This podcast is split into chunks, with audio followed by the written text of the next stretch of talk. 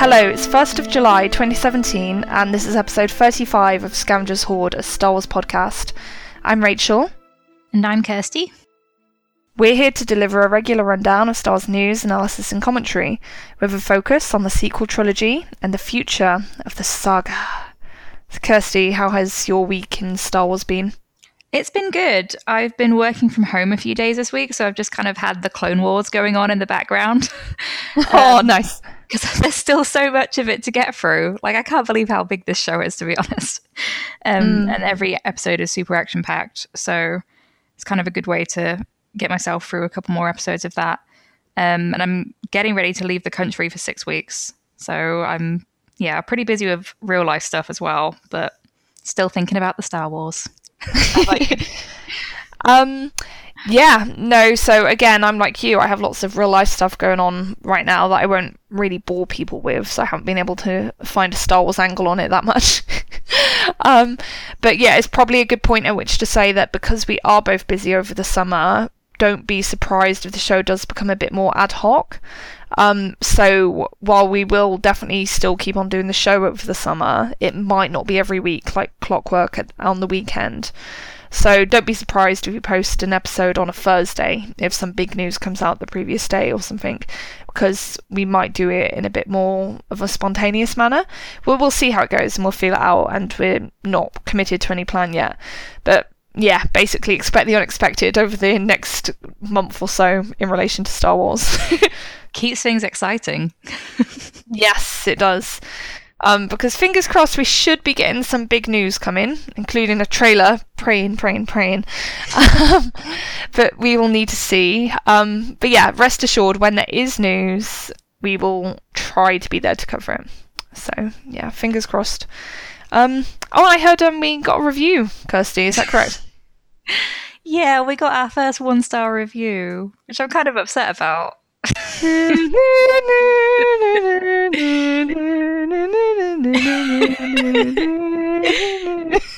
Sorry. Yeah, in this person's defense, we have had a couple of negative episodes because of the news that's been coming out.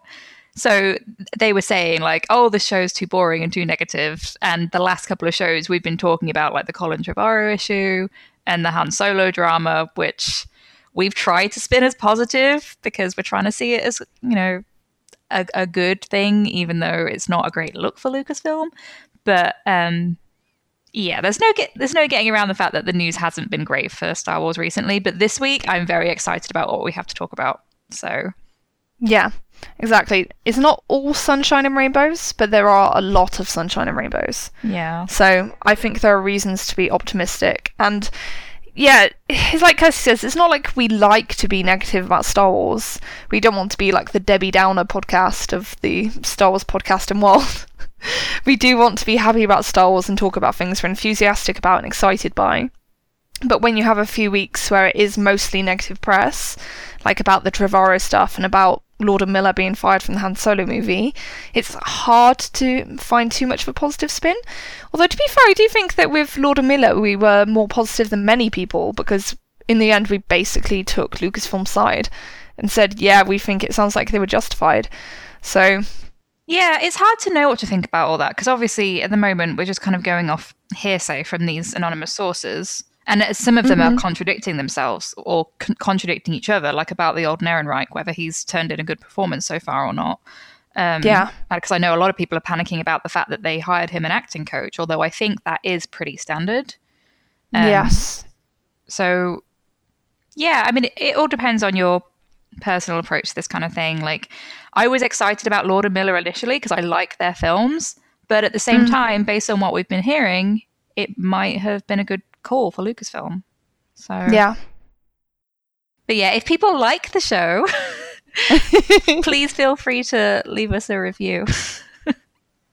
yeah, exactly. Um, we appreciate feedback and like while we obviously don't like to get one star reviews like it is still useful to hear what people are thinking so we obviously don't encourage people to rate us one star because it does kind of drag the whole enterprise down somewhat um, like it, we do welcome feedback. It's not like we don't listen when people say there are things we wish could be done differently and stuff. We try to take that on board. Yeah, I appreciate the honesty because sometimes when you're just kind of going from week to week on the show, you forget that there's like a an overall perception that you're putting out there. So if you have a couple of weeks where you're talking about news, and to be fair, we can't control the news narrative, but uh, I guess not every podcast is going to follow the news as closely as we do.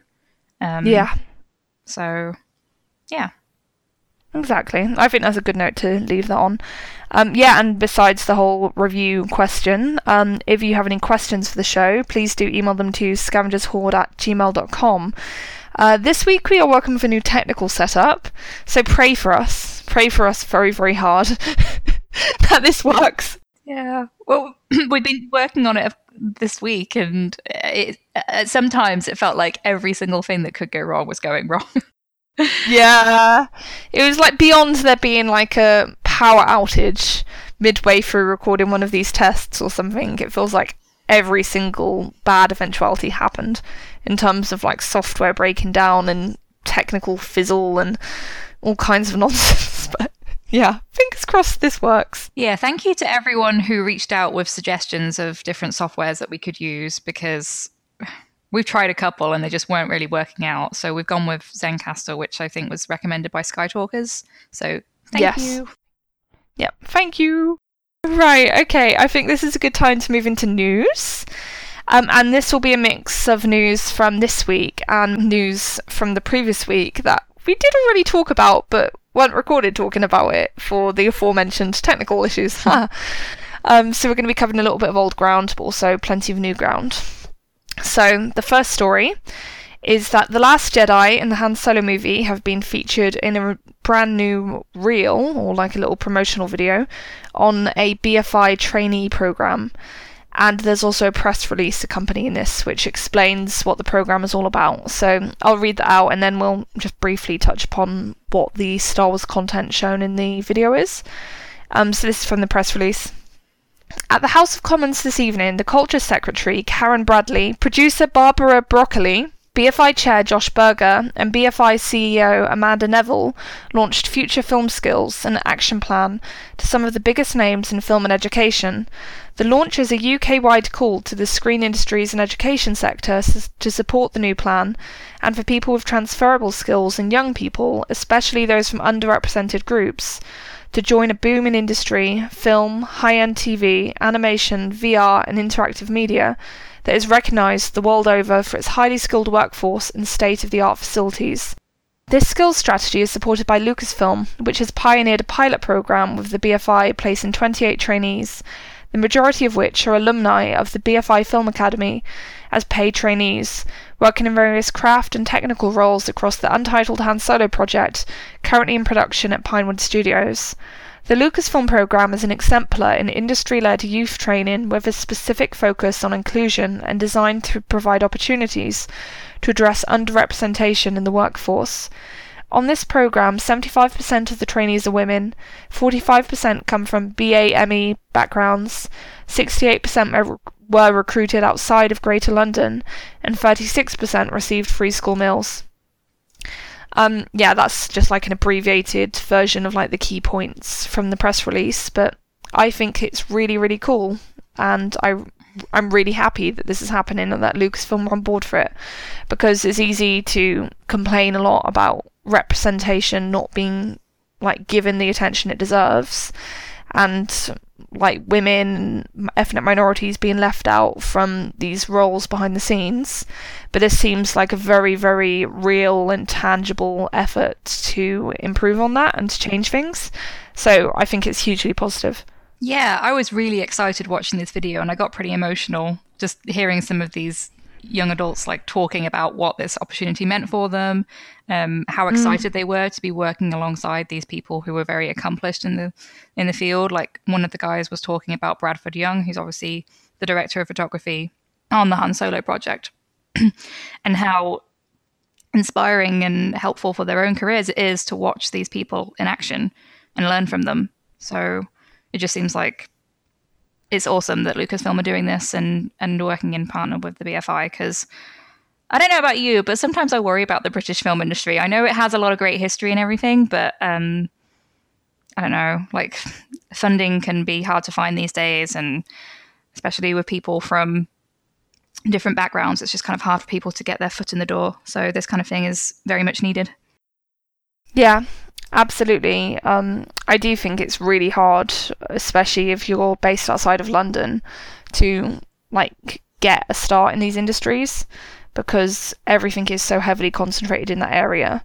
So I know that I made efforts to try and get into media and film in particular when I was fresh out of university. Like, and admittedly, I probably didn't have the right educational background or training, but I found it pretty much impossible because I came from this remote rural backwater that felt like a million miles away from London and all the production facilities. Um, and so I think it's also really good that they're trying to target people from a wide range of geographical areas um, like alongside the very important efforts to get people from ethnic minority backgrounds and more women involved as well. So yeah, it's really really cool. Mm-hmm. Um, and God, they're so lucky to be working yeah, on these I films. so excited to see what them like doing their jobs and surrounded by all of this amazing stuff. Like, I just can't imagine how cool that is to have that so early on in your career to work on a Star Wars film. Yeah, very exciting. Exactly, it's a hell of a thing to have on your CV. Um, what did you think about the brief footage they showed from The Last Jedi in the reel? So it was a shot of Rey running along a beach, and then like an, a few alternate shots of like Phasma walking into that burning hangar. Yeah. So there's alternate perspectives basically on scenes we've already seen in the trailer. Right, we'd already seen them in the teaser, but it was still really cool to see. Um, I was yes. I was hoping for some Han Solo stuff, but it's understandable they wouldn't bring that out in like this kind of capacity first, but it's safe to include stuff that we've already seen to an extent. But you got some little extra details that were missing from the context of the teaser. Like now we know that Rey was running on a beach, whereas previously I'd kind of yes. assumed that she was running on like over grass or rocky terrain on the island. So um, yeah. I wondered if that had come from. I don't know if you remember seeing this, but last year um, these kids in Ireland uploaded a video of them seeing Daisy Ridley on the beach. Like one of them was screaming, yes! like, "Oh, it, that's Rey!" So that might have been that. Yeah, I did see that. It was so so adorable. It's like this family and they're passing by, and you can hear the little girl saying, "Look, it's Rey," and she has just the most like awed tone of voice, and it's beautiful. yeah. So I'm guessing that came from whatever they were filming that day because it looks like the same kind of area. Um, yeah. Yeah. So it's cool. And the Phasma stuff, I mean, we again, it's kind of similar to what we'd seen from the teaser. It was just a different angle, but it's always cool to get new images. So. Yeah, I think the main thing you get from the shot of Phasma is just the scale of it, mm. like how vast that set looks. Um, which obviously isn't a surprise because films like this are absolutely at the top top tier. So they are going to have the huge sets and the bombastic special effects. Yeah. Um, but yeah, it's cool to be reminded of that. Um, yeah, and just I think one more thing I wanted to mention in relation to this is I think it's really nice to see like Kathy Kennedy like commenting on this because she's like quoted in the press release and everything, and she's clearly got a personal investment in this initiative.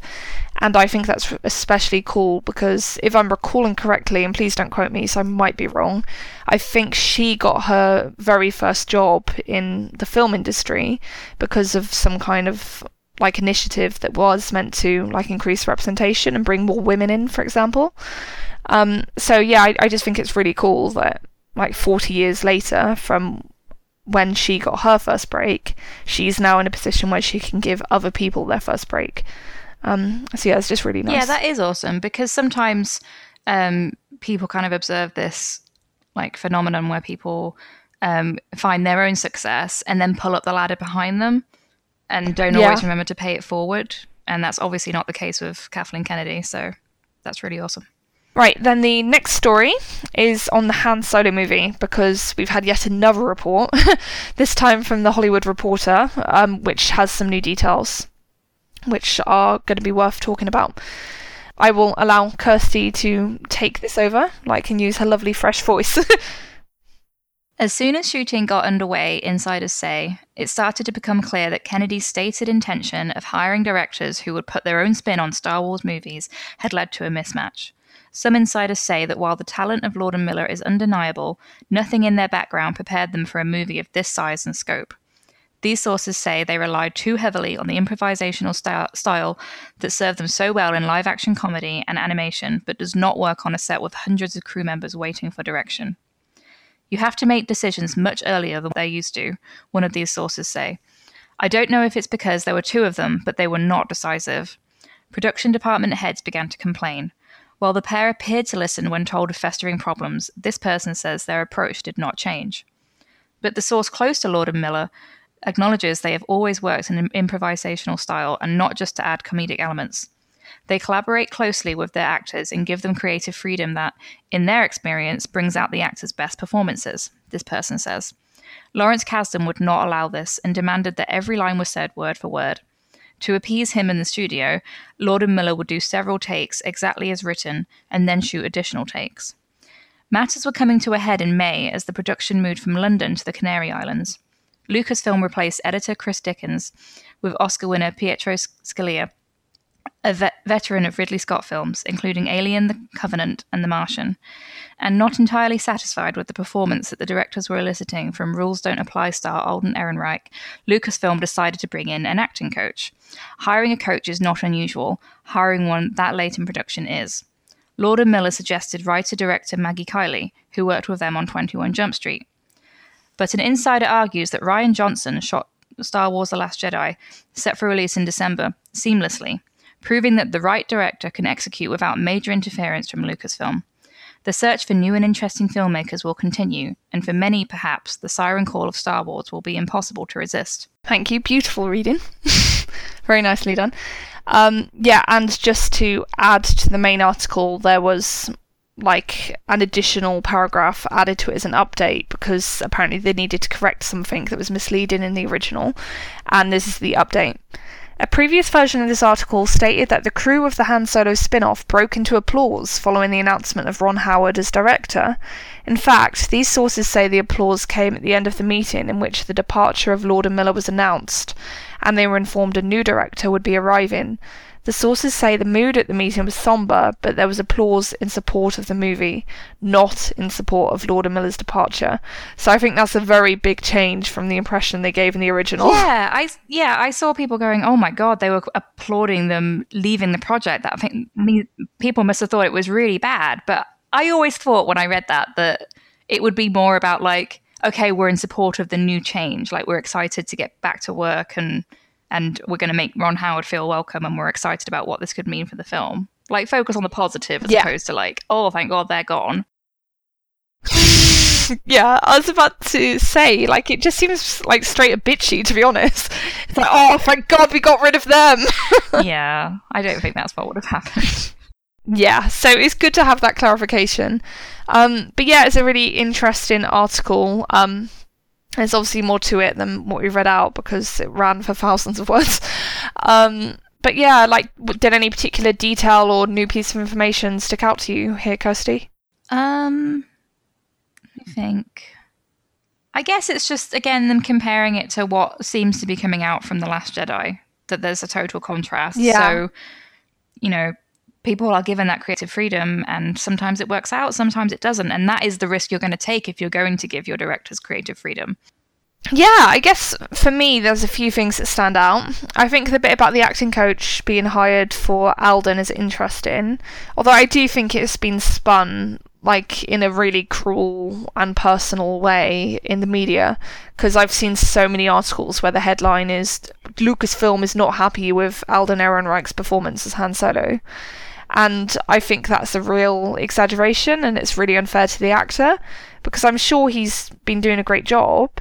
It's just, it's such a particular thing that's required of him when he's filling the shoes left by this other incredibly iconic actor that, yeah, I'm sure he probably does need some help and support.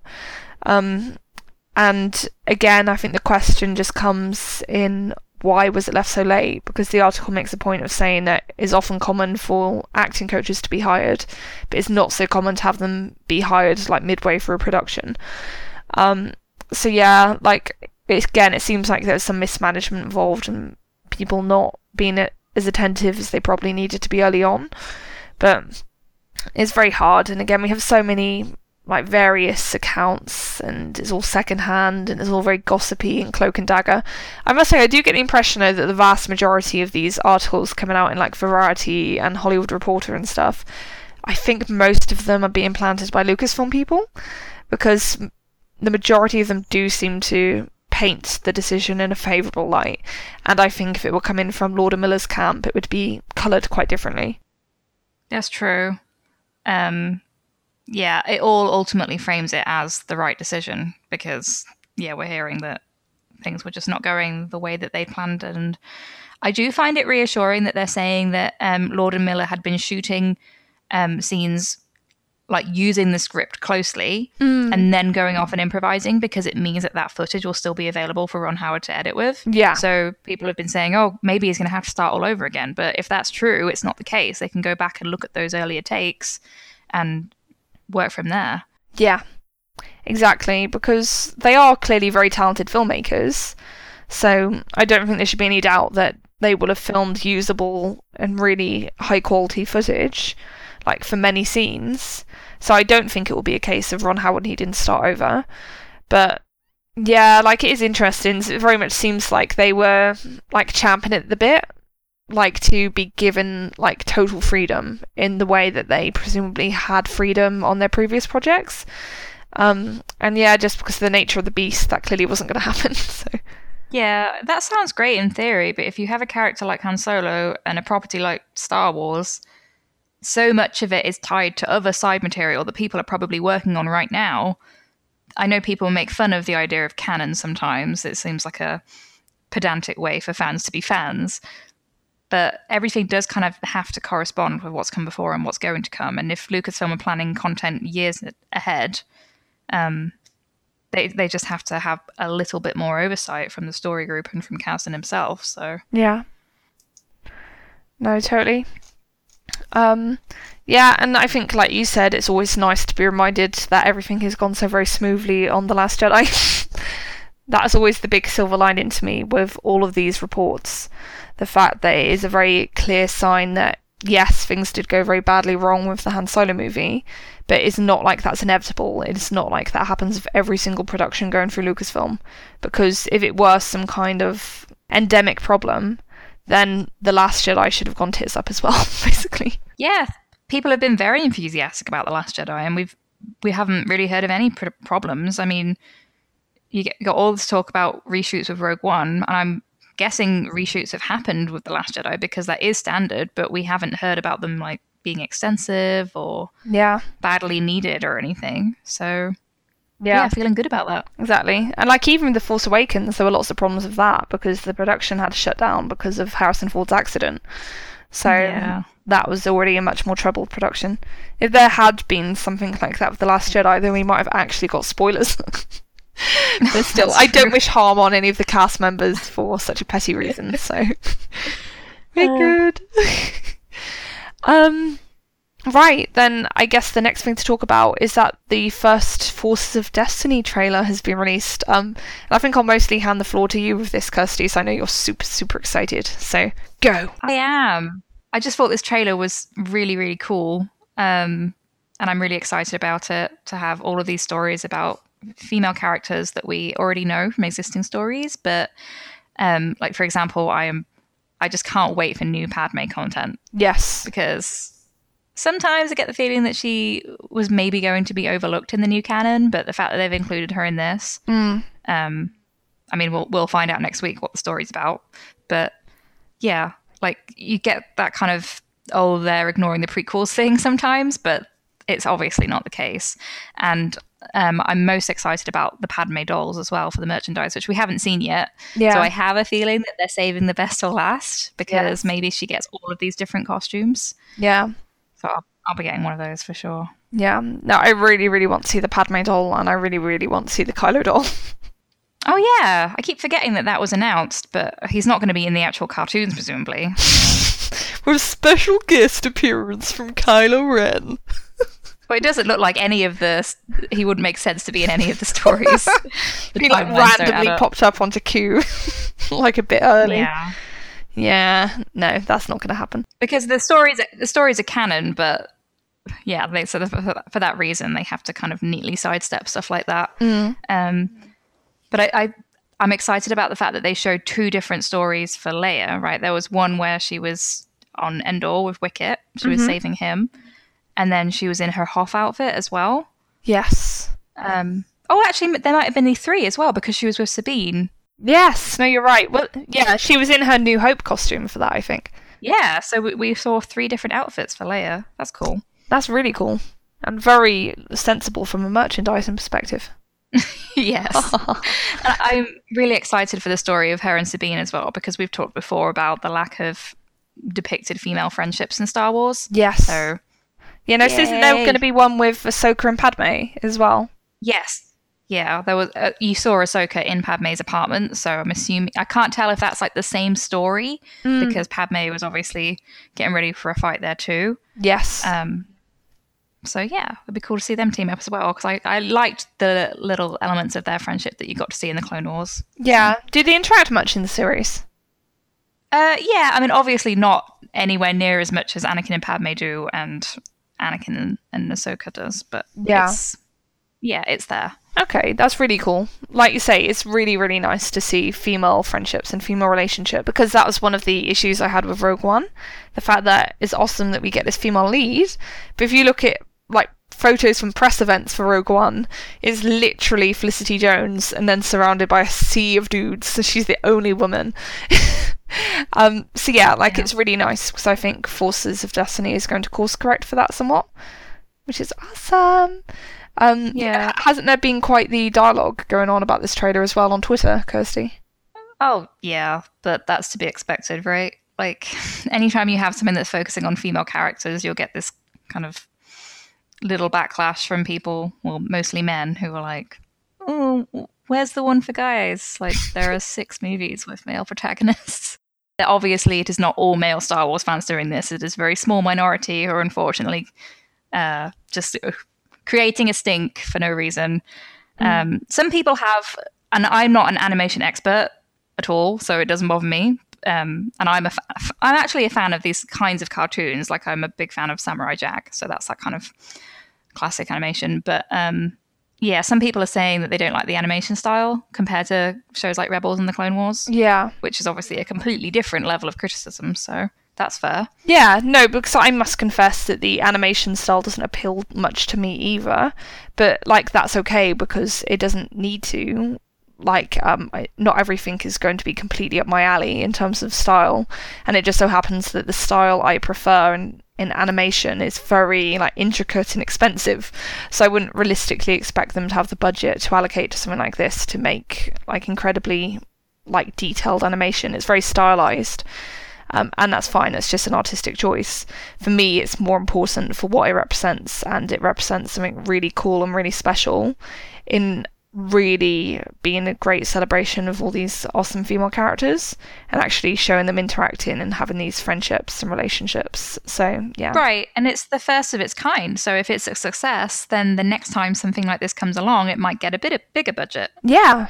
No, definitely. I think it's really cool. Yeah, they're three minute shorts that, let's be real, are largely about them selling toys. Yes. Because that's, to a big extent, that's Star Wars' business model, right? Like they're, they're big on the merch. So I'm excited about the dolls equally as much because um, it'll be really exciting to have children play with those dolls Mm, because totally. they're, they're different from the classic action figures. No, they're really beautiful dolls. Hopefully, next week we'll have more to say because we'll actually have the show. Yes. Like, are they releasing all the episodes at once? Oh, I don't know. Actually, that's a good point. I haven't seen anything about that, so I I had assumed so, but it's totally possible they're not. Yeah, I guess we will find out. Yeah. um, right, the next story is that Adam Driver has said that The Last Jedi establishes new rules for Star Wars. This is a, a bit of a fluff quote, but Adam always manages to put things in such an eloquent and exciting way that it's like, oh, it sounds so exciting, even though there's not much of substance. Yeah, so basically, Budweiser have sponsored this scheme where there are grants given to like people to pursue like higher education. And in the video, there's this girl, and she really wants to study nursing or something like that. Um, and her dad is this disabled veteran, and the family was struggling for money. Um, and in the video, it's very heartwarming. And Adam Driver goes to their home, and he says, "You've got the funding," and then he gives them all a great big old hug. Um, and it's very touching. But that has nothing to do with Star Wars. What does have to do with Star Wars is that Adam gave an interview about all of this to the Huffington Post. And of course, they asked him about Star Wars. so they said, You've said you think episode 8 is remarkable. What do you think fans can expect?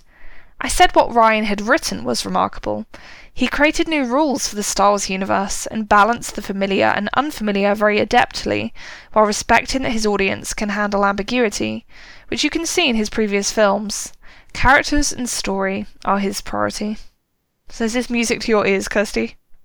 Um, I guess in that it. I mean, it's a nice quote, but as you said, he, it's like very vague, so it's just enough to tantalize you, but there's no detail.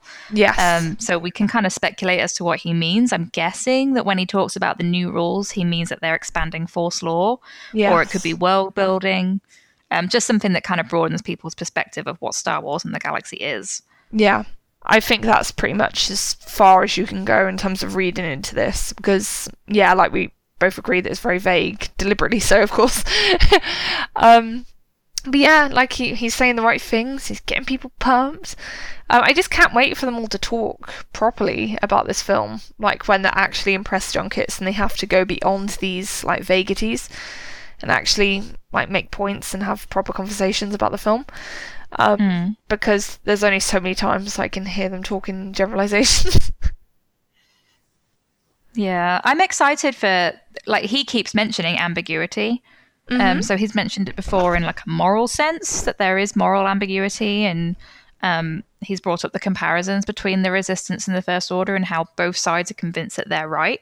yes. Um, so yeah, like I, I think that's going to create an interesting story where maybe for a lot of the film you're not quite sure where you stand with each of the characters. Um, Yeah. Because they've set up these expectations in a way with the first film, and then somehow they're going to be challenged. Mm. Yeah, no, it's really exciting um, to think about like what will these word uses mean because obviously Adam knows exactly what's going to happen. So he's probably talking about very specific things. We just don't know what those specific things are right now. Um, did you? Oh yeah, no, I know for a fact you saw because you sent me the link. But I was thinking it's a shame that they're not going to be at San Diego Comic Con because Yeah. at that for 2015 they were all there for the Force Awakens. Even Adam, even poor reluctant Adam, was dragged there. It doesn't surprise me though, to be honest, because it seems like they're trying to make a bigger deal out of D23, and if that's just the week before, Yeah, they don't want Comic Con to steal their limelight. Like if they if they want to have content out there that's new, they mm. want to be able to control that as much as possible, presumably. Oh yeah, no, it makes total sense. I think it's more just the loss of the panel of the actors that I'm lamenting. So I don't think at D23 they'd have that. Yeah, but again, that might even be part of the reason so that they can let these people keep filming whatever they're currently filming, or you know, it's, it might be preferable to them to start the junket a bit later. Yeah, no, it's So- true. They do all have very, very busy careers right now. So I think Adam's meant to be shooting Annette soon, which looks awesome.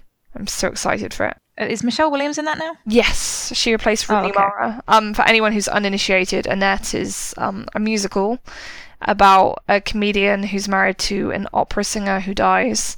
And then apparently they have a, a little girl who has some kind of like supernatural gift, and it's a musical.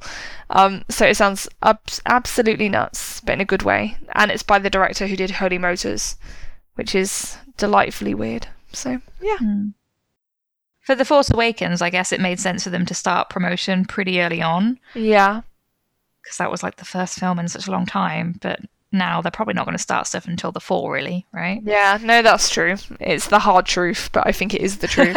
um, I mean, it sounds like we're we're still in for a treat from D23, whatever it ends up being. So Yeah, no, definitely. Sorry, I need to keep that review in mind to be more positive. I'd be like, come on, come on. Yeah, actually, that's a good point. On the subject of being more positive, there might be a new trailer for The Last Jedi coming soon. Because this was one of the things we talked about in the failed podcast, as I shall call it. Um, but yeah, the British Board of Film Classification on the 20th of June, they passed two trailers for The Last Jedi one 2D, one 3D, and they both have a length of 1 minute and 31 seconds. And yeah, it just seems to indicate that we might well be getting a new trailer soon. So yeah, is your bet going to be on D23, Kirsty? um, I'm not sure because we've been hearing whispers of a behind the scenes reel as well. Yes. So, and apparently, they when they show things at D23, sometimes they're things that don't actually reach the general public. so I'd be a bit heartbroken if that's the case. I would be completely heartbroken if the crowd at D23 get a one and a half minute long trailer of new content and we don't. Well, yeah, so maybe uh, there's no way they would get like the trailer that we would never see, right? They're going to get behind the scenes stuff. Mm. And then maybe we would get the trailer because if they're cutting something for what's to say it says 2D and 3D, that sounds like it's a theatrical trailer. Yes, that is very true. They're not going to be showing it in 3D at D23. Yeah, so maybe that's something that comes out a little later. Yeah, no, that would make sense. Um, it could e- it could either be that, or they show a behind the scenes reel first, which like is completely exclusive to D23. We don't see it. Um, and then at the very end of the panel, when everyone's complacent and they think they've had everything they're going to get from Star Wars, they shock and amaze everyone with a trailer that is then also put up online. I think something like that is possible, but who knows? Yeah, just gotta wait and see. It's only a couple of weeks away. Exactly. It's not that like long. we're focusing at the moment on all the stuff that's to come. So we're like, ooh, exciting, but not really talking about any new content because Forces of Destiny literally comes out in a couple of days. Yes. But yeah, we can't wait that we're long to record the podcast. So Yeah, I think we're like on the precipice of a few really big things. And then, like, the anguish of talking around things and saying, well, stuff's going to be coming soon, guys, real soon. Just hold on, hold on. Um, but yeah, that time of suffering will soon be over. exactly, we're getting to the point where we're going to have all the official stuff anyway. Exactly, because when Force Friday comes in September, we're going to have so Oh much. gosh. I can't wait, and they're going to have all those new books as well.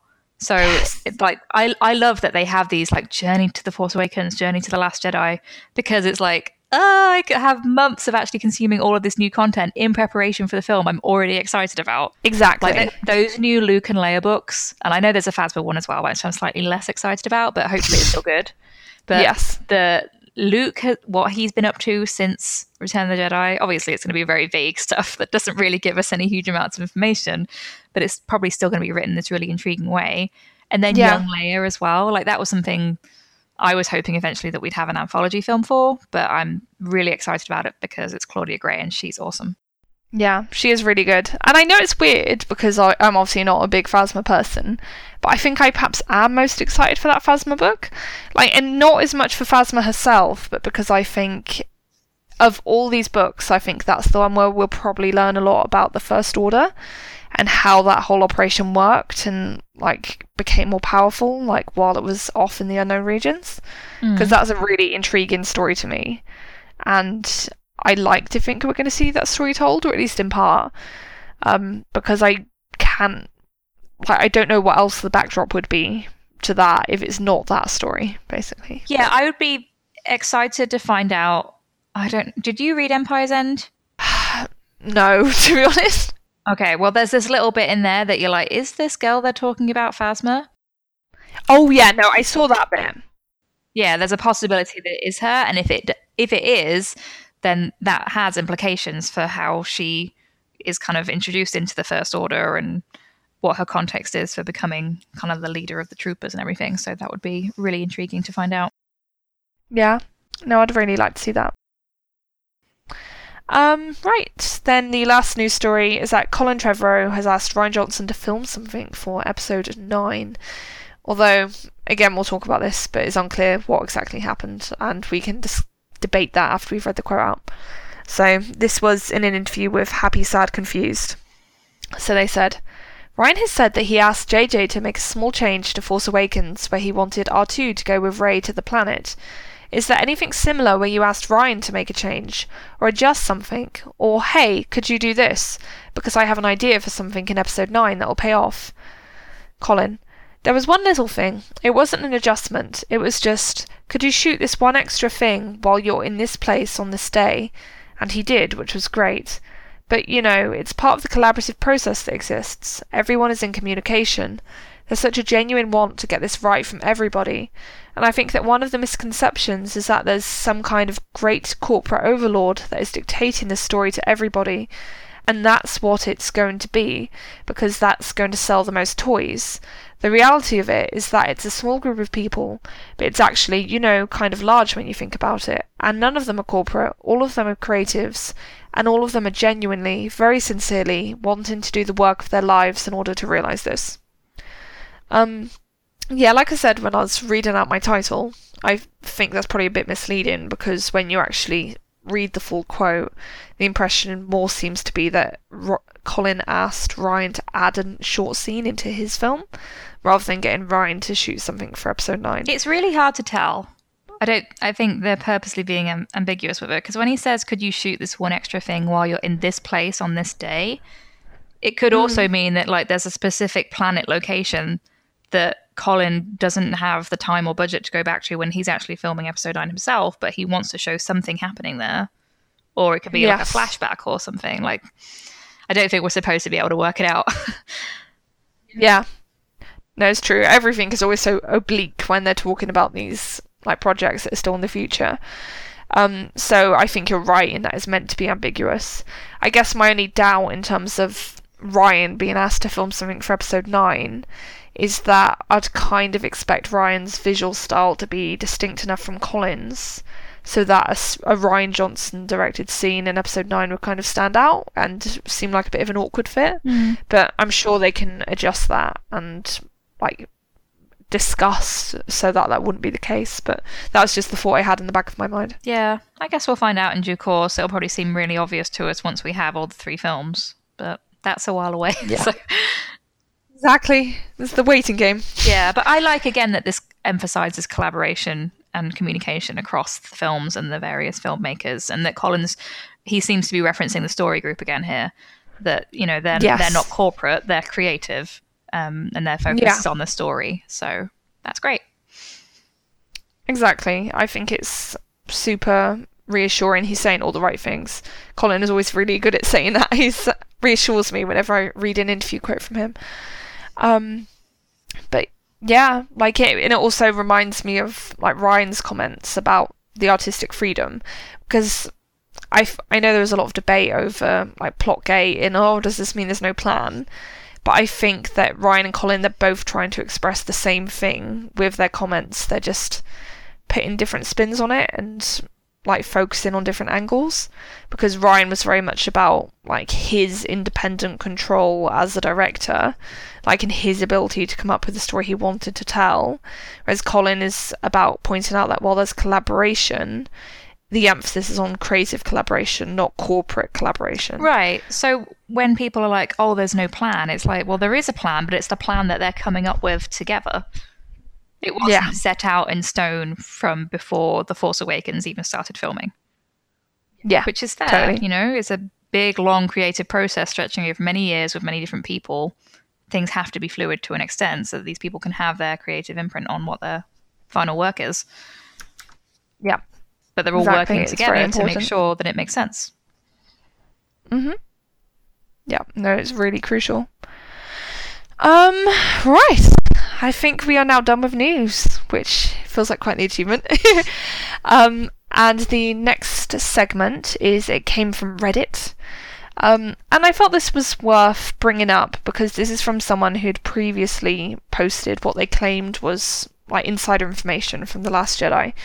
Um, and that insider information quick potential spoiler warning because, like I said, this is completely unverified and it's most likely wrong or misleading or just completely false.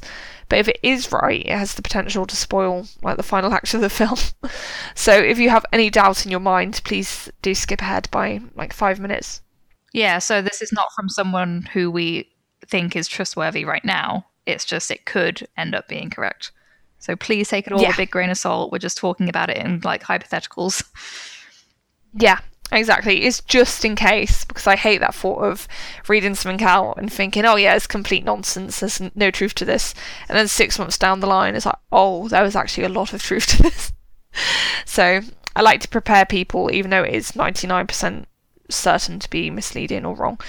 Um, yeah, so basically, this person who's called Darth Moonlight, they're posting on the Star Wars speculation subreddit. They previously put up a post saying that The Last Jedi ends with Rey going with Snoke, after Snoke has betrayed Kylo because he wouldn't kill Rey. And then also at the end of the film, Kylo, Poe, and Finn are all meant to end up on a Star Destroyer together that is going down and about to crash. Um, so it sounds like a very, very dramatic, exciting ending. Um, again, no idea if it's real, but it sounds cool. And this, the same person has come back to post this, which is from five days ago. And they have said, so my mate's mate, who works in the industry, was back the other week. I try not to press him on things as he closes up, but he said that The Last Jedi had some reshoots of actors after Carrie's death. He said they'd already shot some alternate scenes with Carrie, and these shots were to sew up her story. No names on characters, I'm afraid. Um, again, very, very brief and vague, and we're just talking about it purely in hypotheticals because we don't know if it's accurate. But just go in for it and assuming that is worth discussing and there's something to this. I find this really interesting um, because if I understand them correctly, he's basically implying that they had shot alternate versions of scenes where, like, perhaps Leia like dies. She, she's like more gravely injured than is the case in another cut of the film.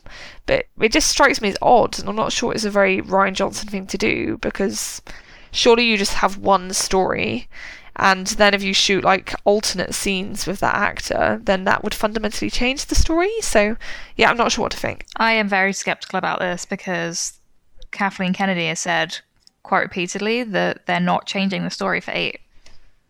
So Yeah. What the story was that Rian wrote is the story. It's not like he's doing a choose your own adventure thing where at the last minute he changes the direction and he shot all these different versions of the story. Um, because that's a pretty big thing to change. Um, yes so it's the kind of thing that I'm like, um, I don't want anyone to like run away with this and think, oh, thank God they're going to wrap up her story in a way that makes sense for the film. Because the way that Colin Trevorrow talks about Leia is that they've still got a lot of work to do in that capacity. So if this was the case for eight, they wouldn't be talking about it for nine. yeah no that those are my thoughts as well like i think in a way it's quite like tempting to believe this and take it at face value because there is a certain appeal in thinking, okay, her story is going to be wrapped up and that is going to be natural. It's not like they're going to have to write around this um, because they already accommodated, like for this scenario during filming, and then added to that with reshoots. But I just don't think it's realistic because we've had so much emphasis, like on episode 9 being Carrie's film and it being so much about Leia and, and presumably Leia's relationship with Ben. And I, I don't see how that can be true as well as the idea that there were alternate like death scenes shot for the last jedi mm-hmm. it's all just really weird Yeah, I just don't think it corresponds with what people have been saying about episode nine. Because, as you say, they wouldn't be making a big deal about that being her story or, her film, like the way The Force Awakens was Han's and what The Last Jedi is going to mean for Luke. So it, it just doesn't really add up for me. But I can see why it would be tempting to believe.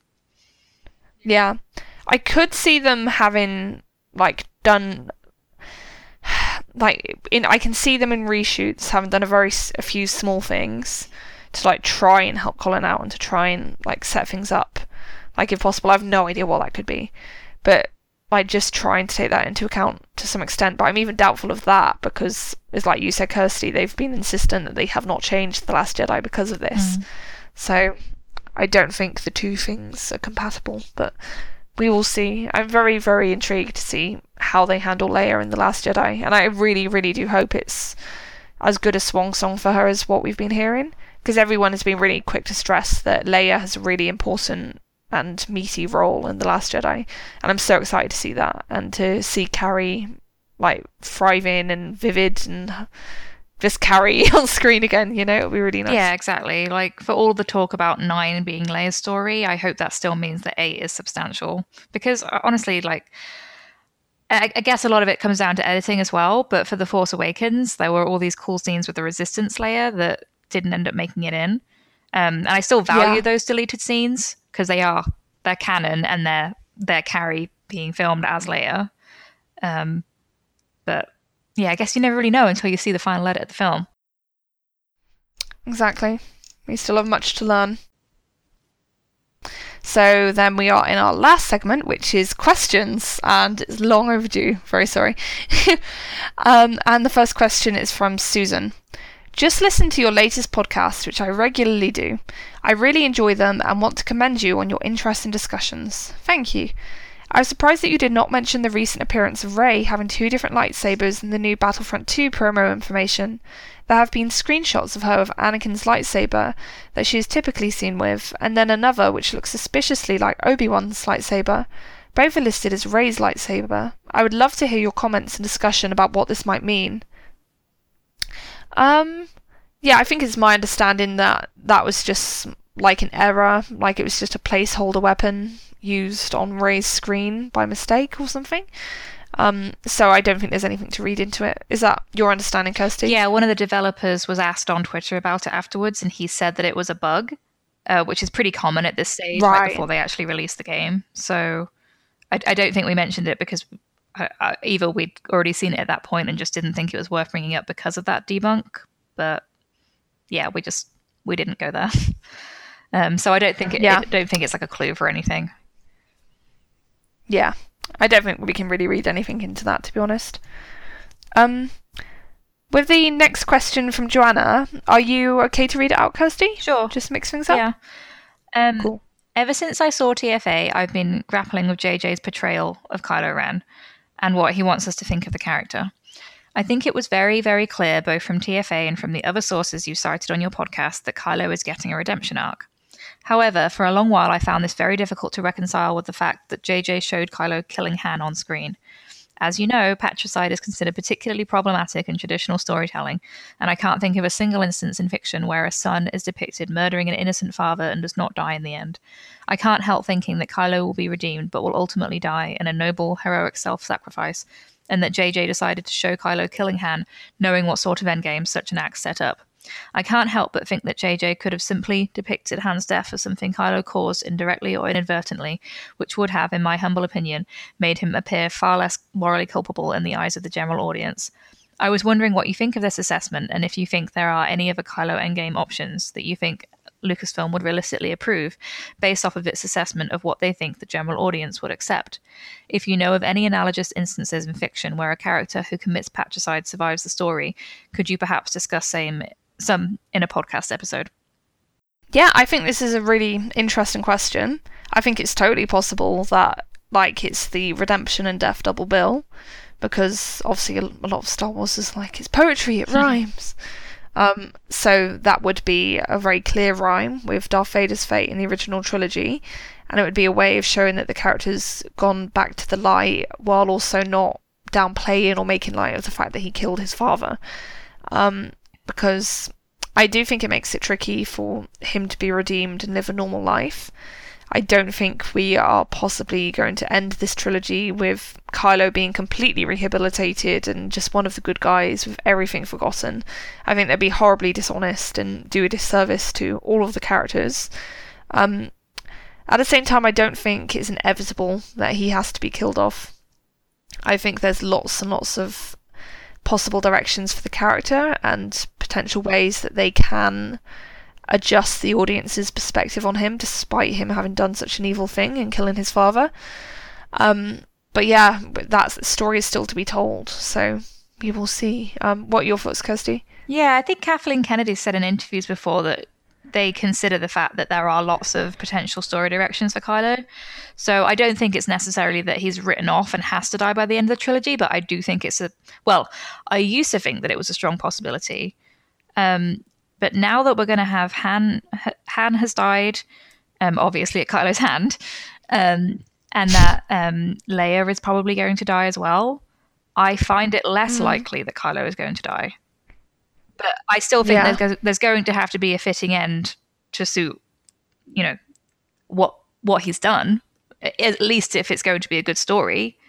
Um, but again, Star Wars is not about revenge and retribution. It is about love and hope and compassion and forgiveness. So um, I can see something that's kind of middle ground that potentially paves the way for future stories if they want to go there. Like he goes off into exile and tries to atone for his sins that kind of thing.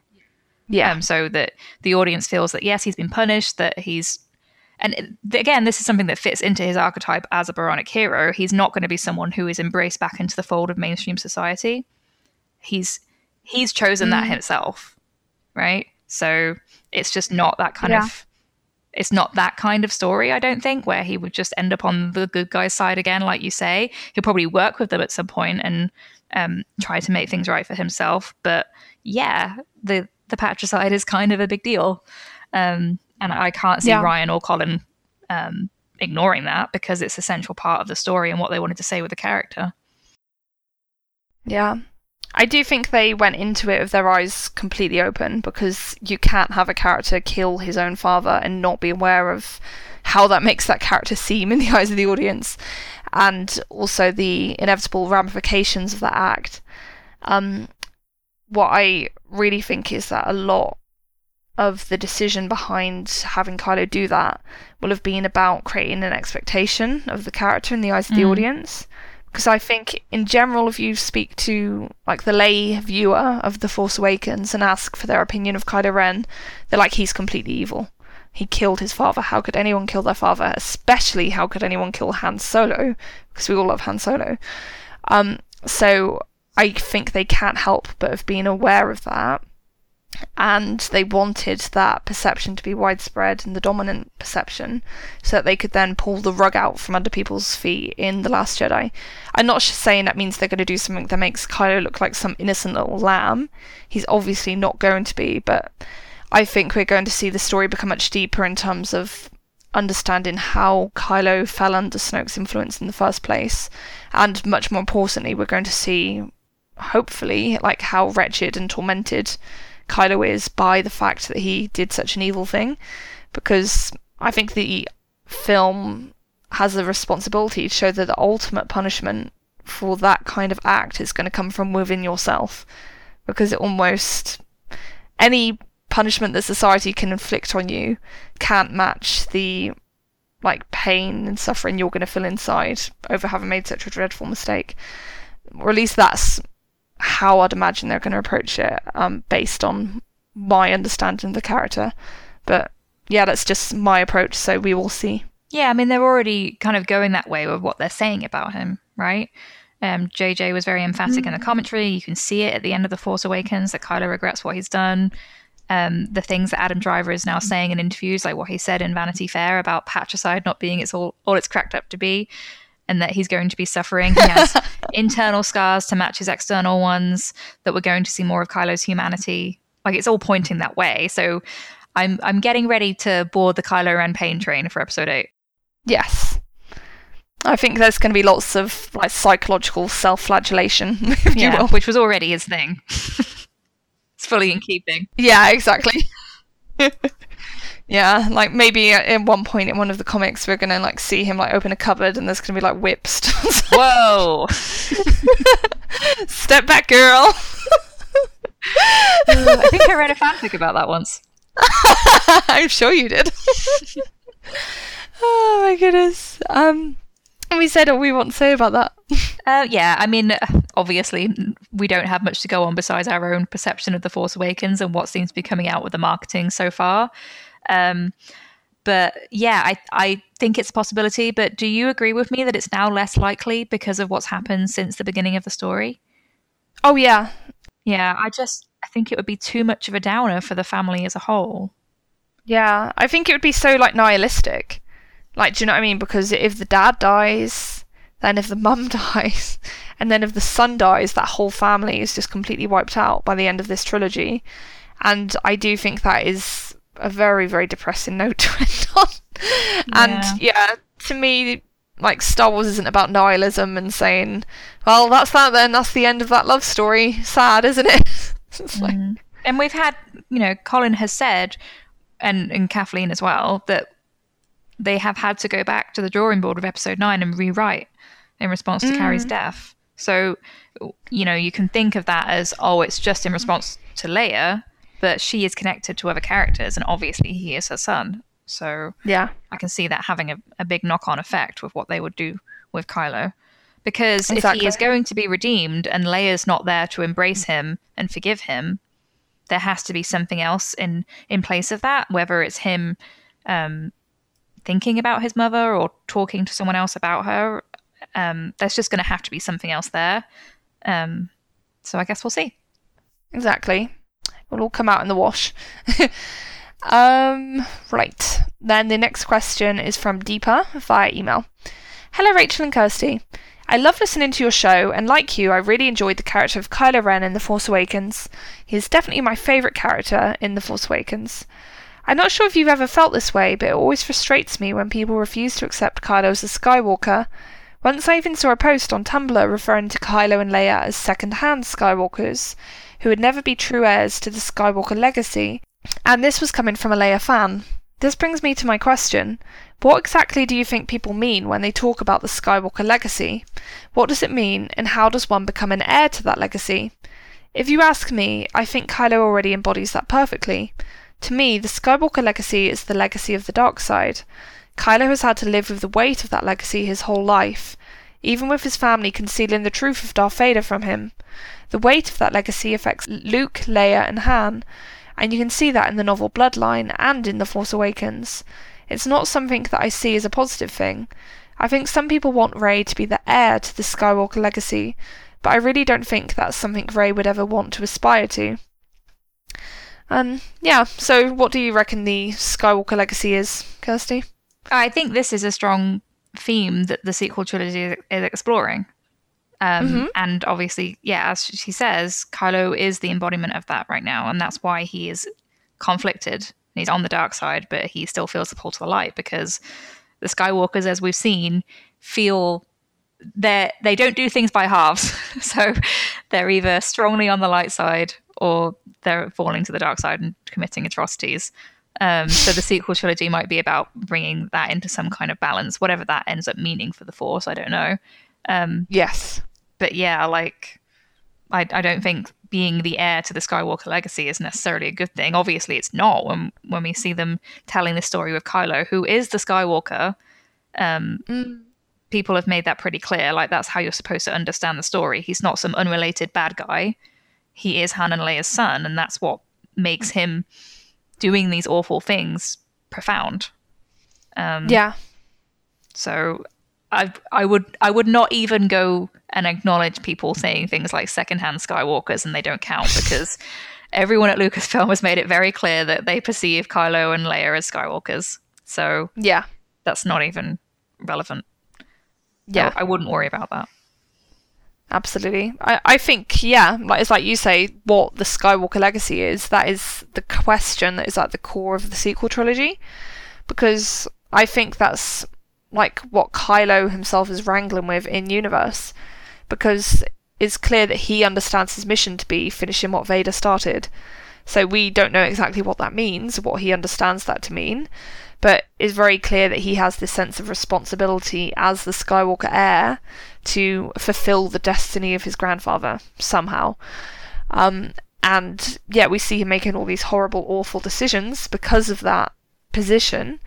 Um, but I think what we've seen from the character in terms of the nuance with which he's portrayed and how he's shown to be so human and vulnerable, I think that does make it very clear that it's not like an open and shut case.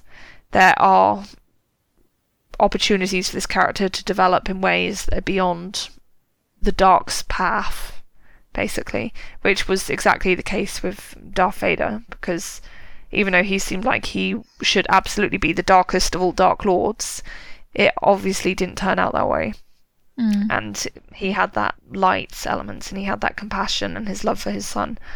So, yeah, I think the Skywalker legacy is ultimately about recognizing that there is still hope, there is still opportunity, there's still love, and all those kinds of things. Mm-hmm. Then the last question is from Shadell. Dear ladies, I want to let you know that I really love the podcast, and I know it's a bit late, but congratulations on the award for your excellent podcasting. Thank you. My first question is whether either of you have read the, the Timothy Zahn novel Thrawn, and if you have, could you give us your thoughts on it? Um, quick and boring answer from me, but no, I haven't. Although I have a friend who's read it, and she doesn't even like the new Star Wars canon, and she loves it. She yeah, thinks I've, it's a great book. I've heard lots of good things, so it's on my list. Yeah, now, I think Timothy Zahn is like a really reliable author and that you can trust him to put out quality work like all the time. So yeah, it's a bit of a ledge.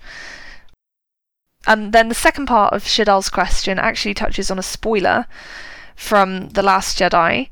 Um, and yeah, because of that, I think this is probably a good time to introduce the spoiler klaxon. I shouldn't. Do it. Um, right, and now that's out of the way, um, we can read out the second part of the question. The second regards a spoiler from The Last Jedi. that Kylo's arrival at the temple, he and Rey begin a duel, during which he is forced to the edge of a cliff, where Rey supposedly disappears, perhaps fallen into the ocean below. I've heard some people speculate that since it's likely Rey can't swim, Kylo jumps in to save her. I was curious to see if you think that's a likely possibility. Keep up the amazing work. So I'm guessing this is from the making Star Wars spoilers from the island filming last year when he arrived on Ahch-To and then he engages Rey and the Knights of Ren supposedly go after Luke. Although parts of that have Correct. since been walked back. So Yeah, correct. um so the first part of what she's saying is part of the spoiler, right? That Kylo goes after Rey, they begin to duel, and they, as they're fighting, they go up the side of a cliff, and then Rey sup- disappears. Um, Yes. And people have speculated that means she falls into the water because we've had um, shots of water from Rian's Instagram, and then there's like the part of the cliff has been filmed like as a set at Pinewood and stuff like that. Um, so that part might, you know, that's totally plausible. Um, I guess the part that she's asking us about is whether it's likely that Kylo could jump in to save her, which is uh, at the moment I would just consider that a head headcanon because Yeah. there's nothing to suggest it. So I've seen it as a very popular thing Yeah. in fan fiction and art and everything, and that's great if people want to play with that as fanon right now. But there's there have been no further spoilers to hint at that in any way. So we just have to Yeah. wait and see, basically. Exactly. We have no idea what happens to Rey, basically. Like the original Making Star Wars report, which, like Kirsty mentioned, is looking very fuzzy anyway, because they've walked so much of it back. It's completely inconclusive on what happens to Rey. It's just she disappears from the cliff edge. So it seems likely that she goes in the water, but we don't know that. And there's absolutely no reason to believe that Kylo jumps in after her. Yeah. I'm honestly kind of skeptical at this idea. Again, it's coming from eyewitnesses who are probably pretty far away from the filming. And I think it was kind of at dusk or at least in the evening based on what they were mm. saying. So it probably was hard to see from there as well. But saying that Rey disappears from the fight, how would they know that? Because if that's actually what's happening, like in the film, um, wouldn't they just take her off camera or they would stop filming or something? It's not like Daisy would literally disappear because they can't put her over the cliff edge. Yeah, exactly. It's really weird, right? Yeah. Like I, I'm not sure what to make of it. I think it's the kind of thing that gets embellished from people being excited because they've seen some filming and then they kind of try to construct a narrative for it. But not Yeah. everything's going to be filmed in sequence and things look very Yeah. different when they're being filmed as opposed to what you actually end up with in the story. Absolutely. I think there's loads of question marks about that se- whole sequence, and we can't take anything for granted, other than the fact that Kylo turns up on Ahch-To and he confronts Rey and Luke. Yeah, I feel like that's all you'd want to take away from it for now. Yeah, exactly. Um, right, and then just to move on briefly, we have a little segment on some Lego figures. And while it's mostly innocent, we do touch upon some potentially bigger spoilers that actually go into plot stuff. So we felt it's safest to have this discussion here. So enjoy us talking about Lego figures. Um, right, then we can move on to the next story, which is that we got a bunch of Lego figure leaks. Yeah, so the first figure is Finn, and he's wearing the exact same clothes he's wearing in the Vanity Fair picture of him. And he looks adorable, as all these figures do, apart from maybe Snoke, because he's always gross. um, he has a slightly scared slash nervous expression, um, which I've seen some people make a fuss over, but that's just something they do these Lego figures. They always give them like a neutral face and then like an animated face. So it's not like it's the only one. What did you think about the figure, Kirsty? Oh, I think it looks really cute. I mean, there's Hmm. not much to say. Like you said, it's the same costume that we've already seen him in, Yes. and he has his little blaster. And it's adorable. Yeah, it's cute. Yeah. The more interesting thing to say is that there was a leak from our friend Boffin Spy on Reddit, the Star Wars Leaks subreddit to be specific, from April 2016. And in that um, post, they said, For episode 8, we all know that Finn still wears Poe's jacket thanks to the set photos from earlier this month. What you may not know is that areas damaged during his duel with Kylo have been stapled back together the red patch on his right shoulder and the slash across his back. The staples are weirdly shaped. They're not like traditional real world fabric or office staples.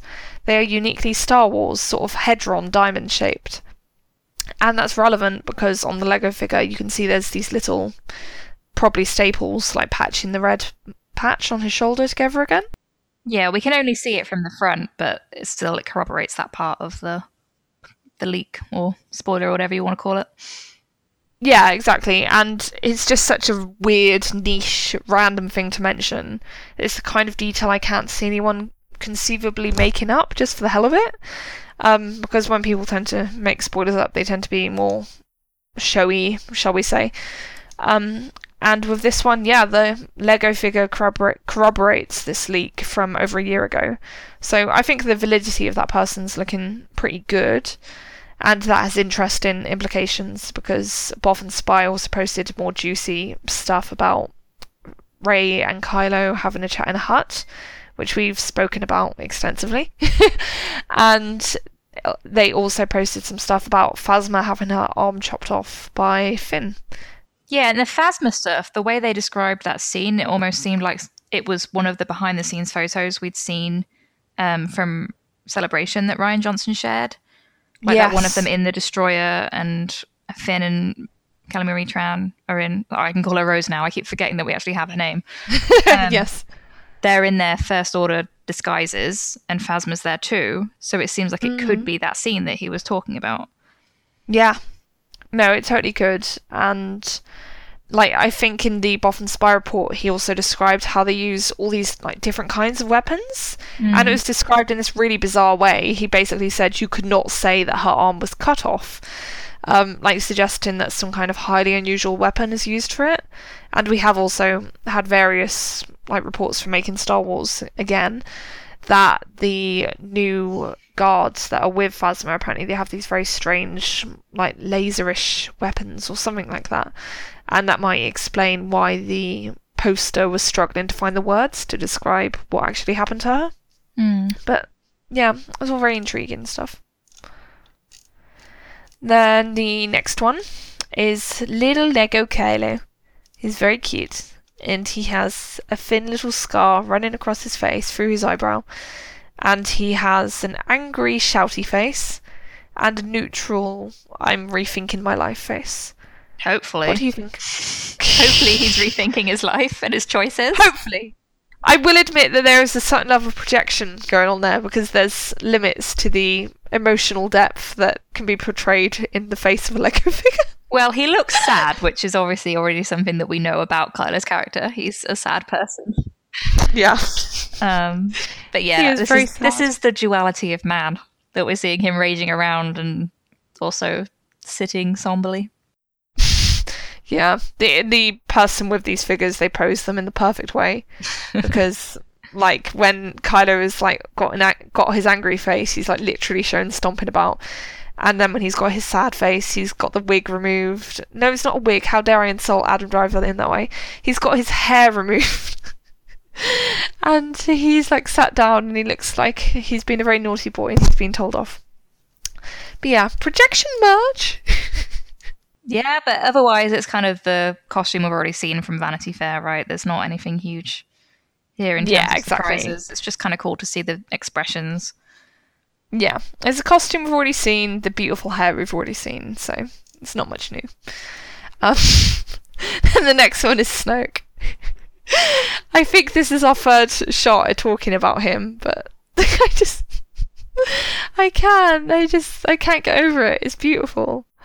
Like the costume. I'm really confused because How are they going to make this guy seem scary? That's what I want to know.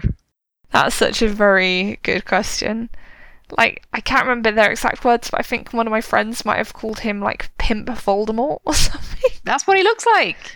He does. I'm assuming that everyone who's listening has seen this, but if you haven't, he's wearing this like weird gold dressing gown, which to be fair, we've already heard from Making Star Wars. They described this quite early on and um, how it contextualized Snoke in his like gilded surroundings on his destroyer. Um, he he likes his luxurious luxurious comforts. He lives Yeah. the the rich man's life. Yeah. He clearly doesn't like take um substandard materials at any point.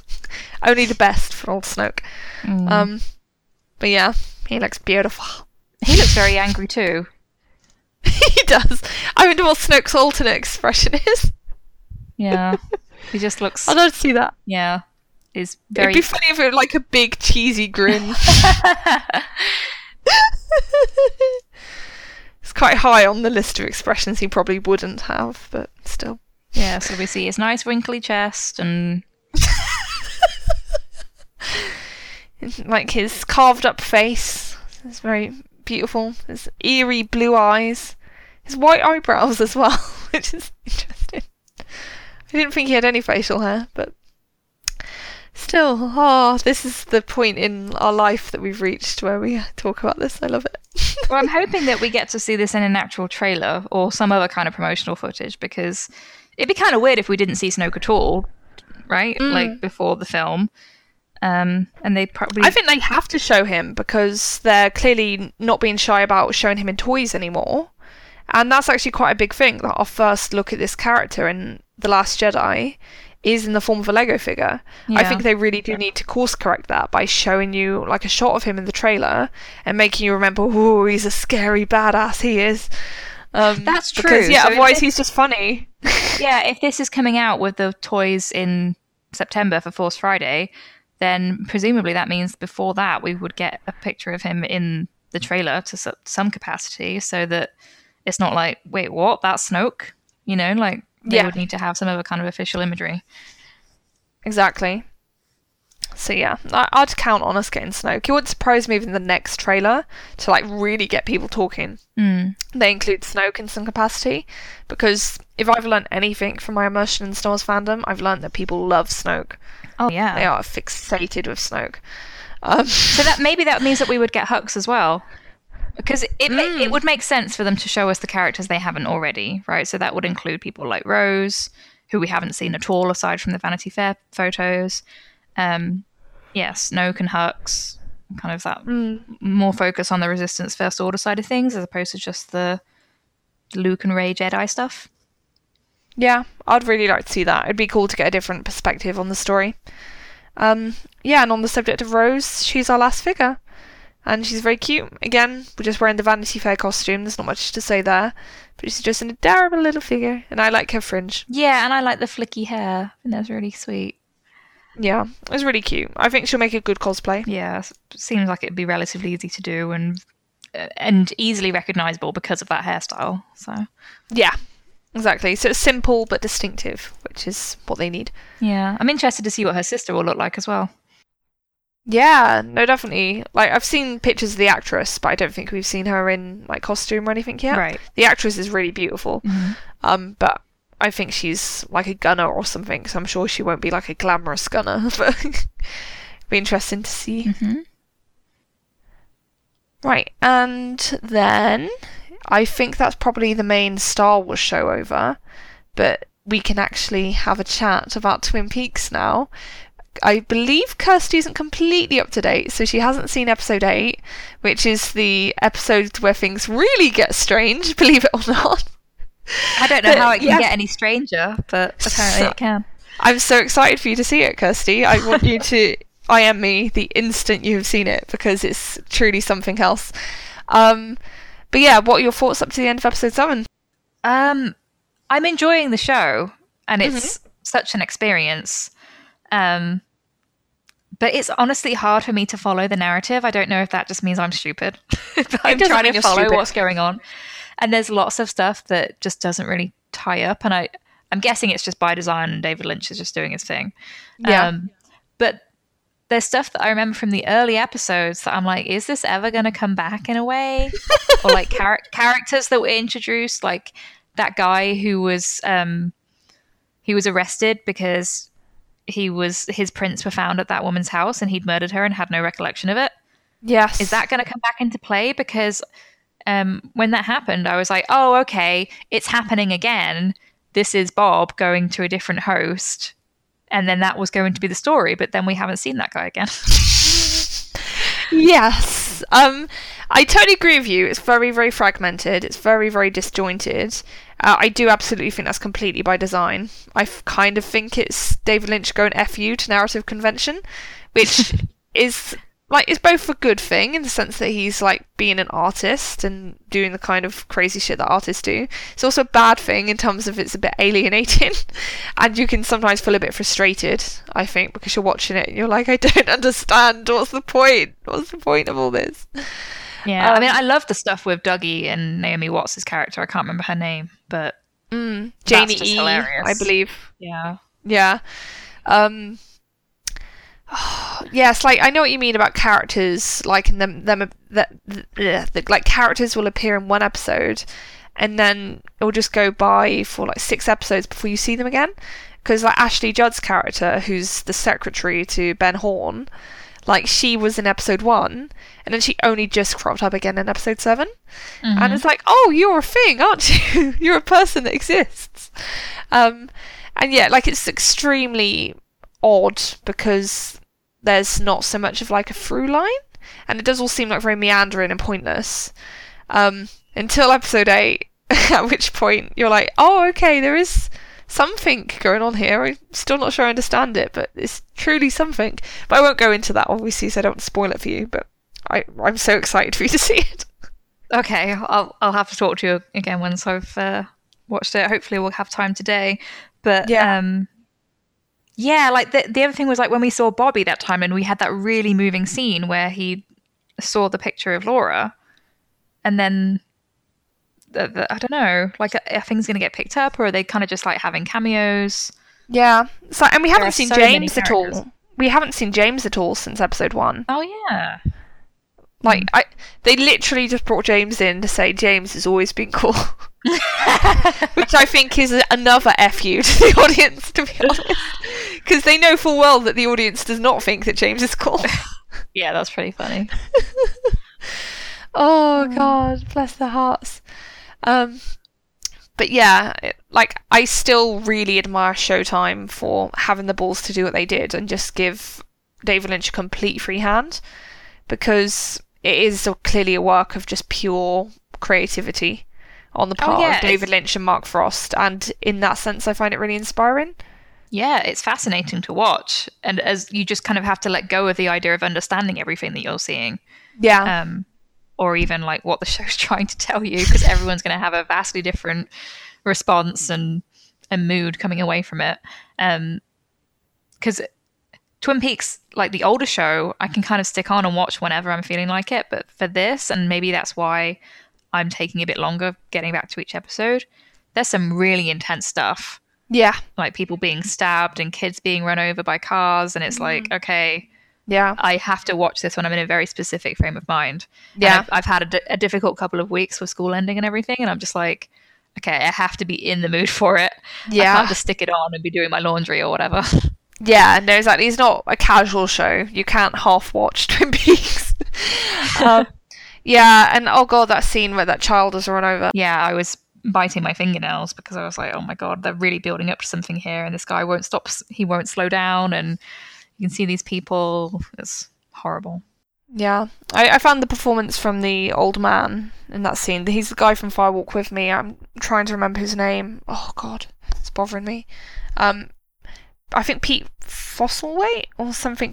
I is can't like remember. A, yeah, it's like a hard name to pronounce. But anyway, he's like a super old dude who was also in Fire Walk with Me, and I just thought he gave like a beautiful performance because like you obviously have this crowd surrounding like this awful awful scene of this mother cradling the body of her dead child and he's the only one out of all of those people who are just standing around and staring at them to actually go and like offer comfort and like mm. compassion and I found that really really moving. And it was like a very true moment, to the soul of Twin Peaks, I think, because like so much of the first series at least was about that experience of collective grieving and how this one tragedy like resonates across the community.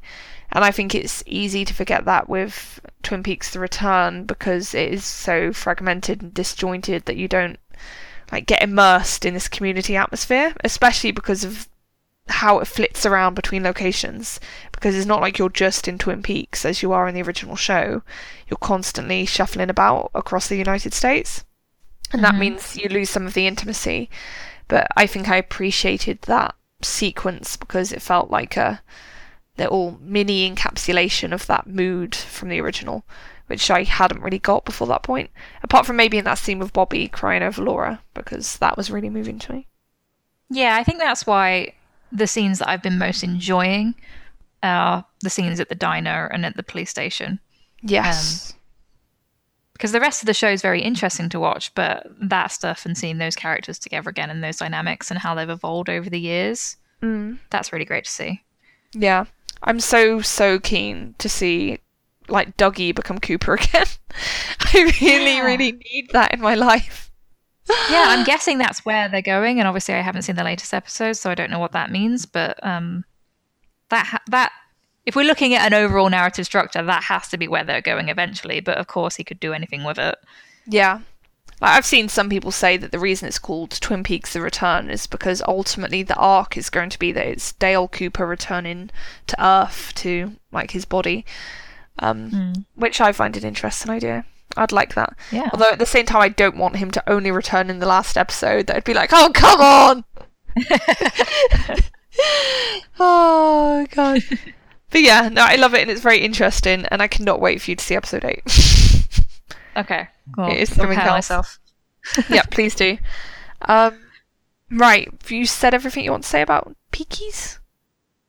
I think so. Sorry to people who were hoping that we were going to do a weekly show. That's kind of what we were imagining, but we could, could not have predicted that this was the show we were going to get. Um, yeah. I kind of, I thought again, like I've said before, I thought it was going to be um, kind of a rehash of the older show but with just the actors at a different stage in their lives and Yeah. um, kind of inside jokes and references to things and Mm. because that was kind of what the marketing seemed to hint at. yeah. Like, I think it's like a show that, like, actively gives the middle finger to that whole, like, recap culture. I think it's impossible Yeah, which is- accurately Which recap is awesome. Yeah, it and I is. It's probably really cool. should have expected that from David Lynch, really, Mm. um, because he wasn't happy with how the second season went. And yeah, this is him making things right for himself. So I think that's great. He's Law Santeca in it. now this will begin to make things right. Bless him. Um, right, I think we can wrap up here. So thank you very much for listening. Um, you can find me at Star Wars Nonsense on Tumblr and at Journal of the Star Wars on WordPress. Where can people find you, Kirsty? I'm Bastila Bay on Tumblr and Scavengers Hoard on Twitter. Thank you so much for tuning in, and until next time, bye! Bye.